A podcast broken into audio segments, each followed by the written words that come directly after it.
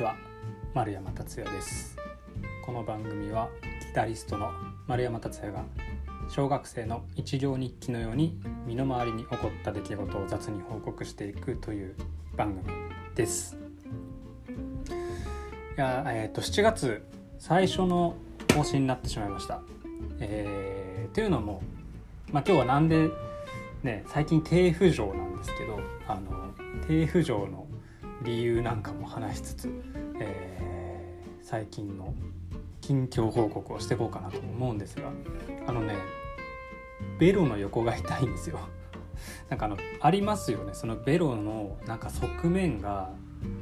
痛くなることないですか。なんていうんですかね、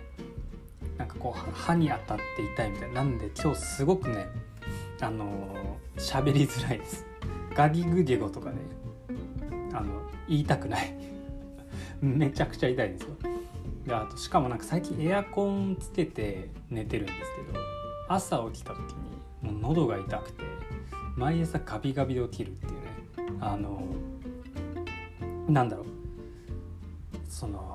エアコンを入れずに寝るともう暑さで起きちゃうんですよね。なので除湿機とエアコンをかけながら、割と快適に保って寝るんですけど、そうすると朝だいたいカピカピになってるっていうね。除湿機も 55% ぐらいになるような設定はしてるんですよ。なんですけど、やっぱエアコンずっと使うようになってからね、喉やられてしまいには乾燥してるのが原因かわかんないんですけど、ベロがね痛いっていうボロボロでございます。はい、というわけでちょっと本題の前に今日はちょっとお知らせをしようかなと思うんですけど、久々にねいっぱいお知らせすることがあるんです。ちょっと CM 挟もうかなと思うんですけども、7月15金曜日、今週の金曜日ですね、久々に、シングルをねリリースいたします。Spotify とか Apple Music で配信予定なんですが、アルペジオという曲をリリースいたします。もうアルペジオというとギターのアルペジオ、つまびく、指でつまびくことアルペジオって言うんですけど、そのギターの奏法がそのまま曲名になったという、楽曲でして、丸山としては、なかなか珍しいアプローチの曲なんじゃないかなと思います。すごくね簡単な曲です。弾くのはねすごく右手が簡単な曲なんですけども、曲の展開がなかなかこう複雑というか、すごい転調する感じの曲で、このテーマとしてはすごく単調なアルペジオでどこまでこう展開を作れるかみたいなのを挑戦した楽曲で、割と今回久々にギターの奏法というかギターという楽器にフォーカスしたみたいな、楽曲でございます。一応ね曲のイメージはあるんですけれども、それはまたの機会に話そうかなと思います。で、まだお知らせいきますよ。ちょっと駆け足でいこう。9月ですね、9月3日土曜日、矢後健太×丸山達也ライブ、ジョイントライブですね。スペシャルな2人でのライブが新宿のあけぼの橋のバックインタウンというねライブハウスであります。もうこれはね本当に全員来た方がいいと思います。間違いなくすごいいいライブになると思います。こういう2人で企画を練って作るライブっていうのは本当に、何年ぶり ?3 年ぶりとかかなだと思いますので、今回ねすごい気合い入っております。もう自主企画というかね、そういう感じのライブなんですが、コロナ禍になってからねこういう企画は初めてなんじゃないかなと思うので、本当ねちょっといろいろ仕込んでいこうかなと思っております。多分音響もねすごくいいお店さんだと思うので、皆さんバックインタウンぜひお越しください。で、9月24日はですね阿佐ヶ谷にあります、ラストギターさんという楽器屋さんですね。ちょっと僕は伺ったことないのでね、そのうち伺ってみたいなと思ってるんですが、このラストギターさんでギタリストの青井ミシェルさんという方のね、インストアライブイベントがあります。で、オープンマイクもあるので、ギターを弾きたいという方もね、ぜひお越しいただければなと思います。オープンマイク参加された方はね確かチケット安くなるようですので、ぜひお越しください。はい、長くなっちゃいましたね。で最近なんでこう低浮上だったかっていうのは、ちょっと、僕がギタリスト業の傍らでデザイン業もやってるんですが、そっちが忙しかったりっていうのもあるんですが、なんかねちょっとスランプっぽくなっていたっていう、たまにはこういうこともあるだろうという感じではあるんですが、ちょっとスランプ気でしたね。っていうのもなんていうのかな、こうだんだんこう自分のネタが切れてきたというか、っていうのも僕は音楽理論が全くわからない人間なので、そのなんていうのかな、感覚でね曲を作ってるんですいつも。なのでなかなかこう理論的に曲は作らないので、引き出しがないとやっぱ曲が作れなくなるっていうね、厳密には作れるんですけど、なんか似たような感じになっちゃったりするっていうね、これは結構僕みたいなオープンチューニングを使うギタリストはあるあるなんじゃないかなとか思ったりするんですけど、なかなか、ちょっとこう曲が作れなくなってきたっていうね、作れなくなってきたっていうのはまたちょっと厳密には違うんですけど、そんな感じで、それであとはその個人的にはちょっと別なアプローチで曲を作りたいなみたいな、要はなんかジャズっぽい要素を取り入れてみたいなとか、なんかネオソウルみたいなのを取り入れてみたいなとか、なんかねそういう欲が出てきた時に、ちょっとオープンチューニングだと対応がだんだん難しくなってくるという感じになってきて、これはちょっとさすがに音楽理論とか、コード理論みたいなところも触れていかなきゃなと思って、前からねちょくちょく触れてはいたんですけど、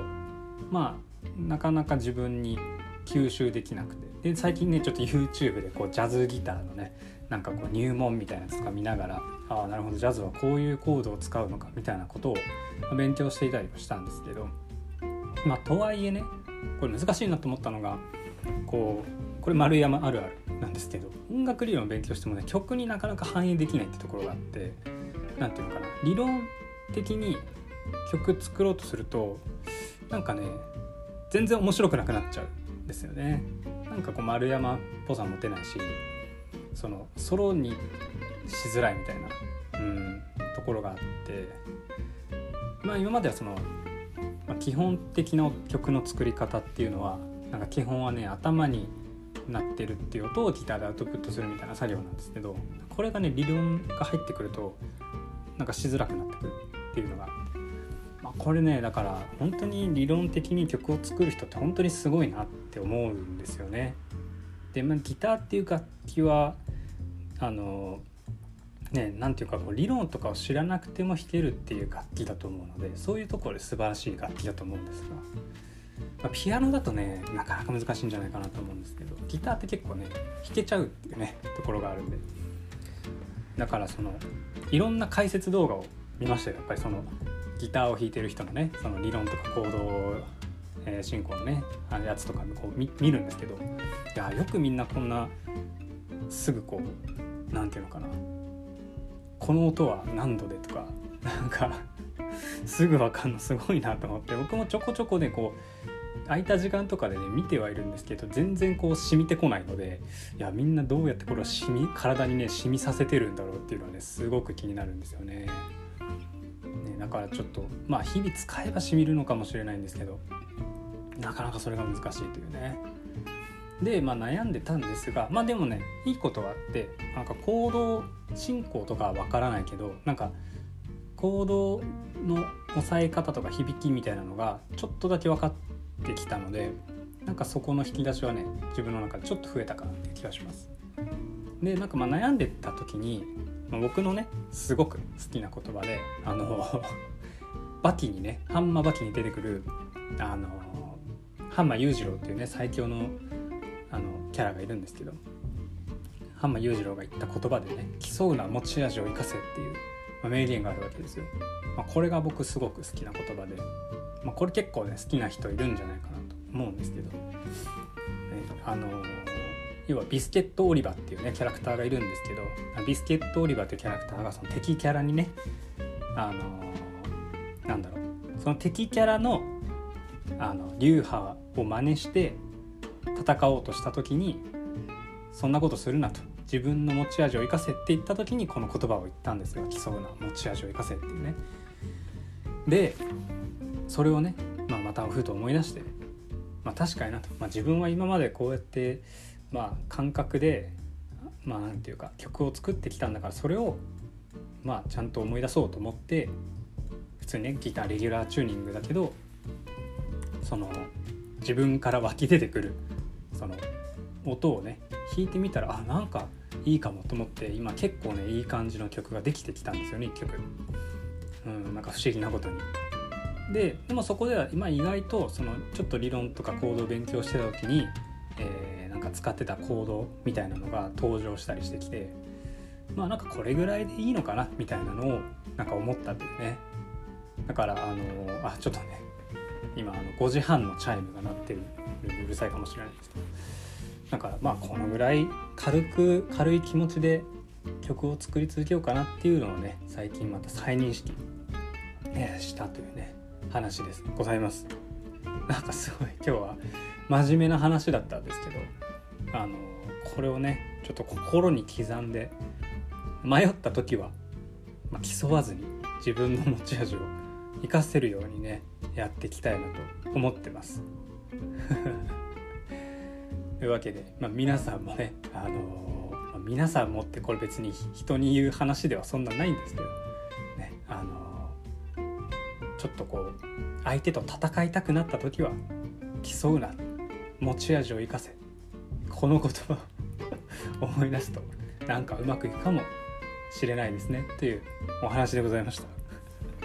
なんか今日はあれですね、ちょっとラジオみたいなラジオ感強い内容でしたけど、こんな感じでしたね。というわけで、今作ってる曲が完成したらね、なるべく今7月なので、秋ぐらいまでにリリースできるようにねちょっと完成してさせてね、皆さんのもとにこの最近のモヤモヤが晴れた曲をお届けしたいなと思っております。はい、それではまた次回お会いしましょう。したっけ、またね。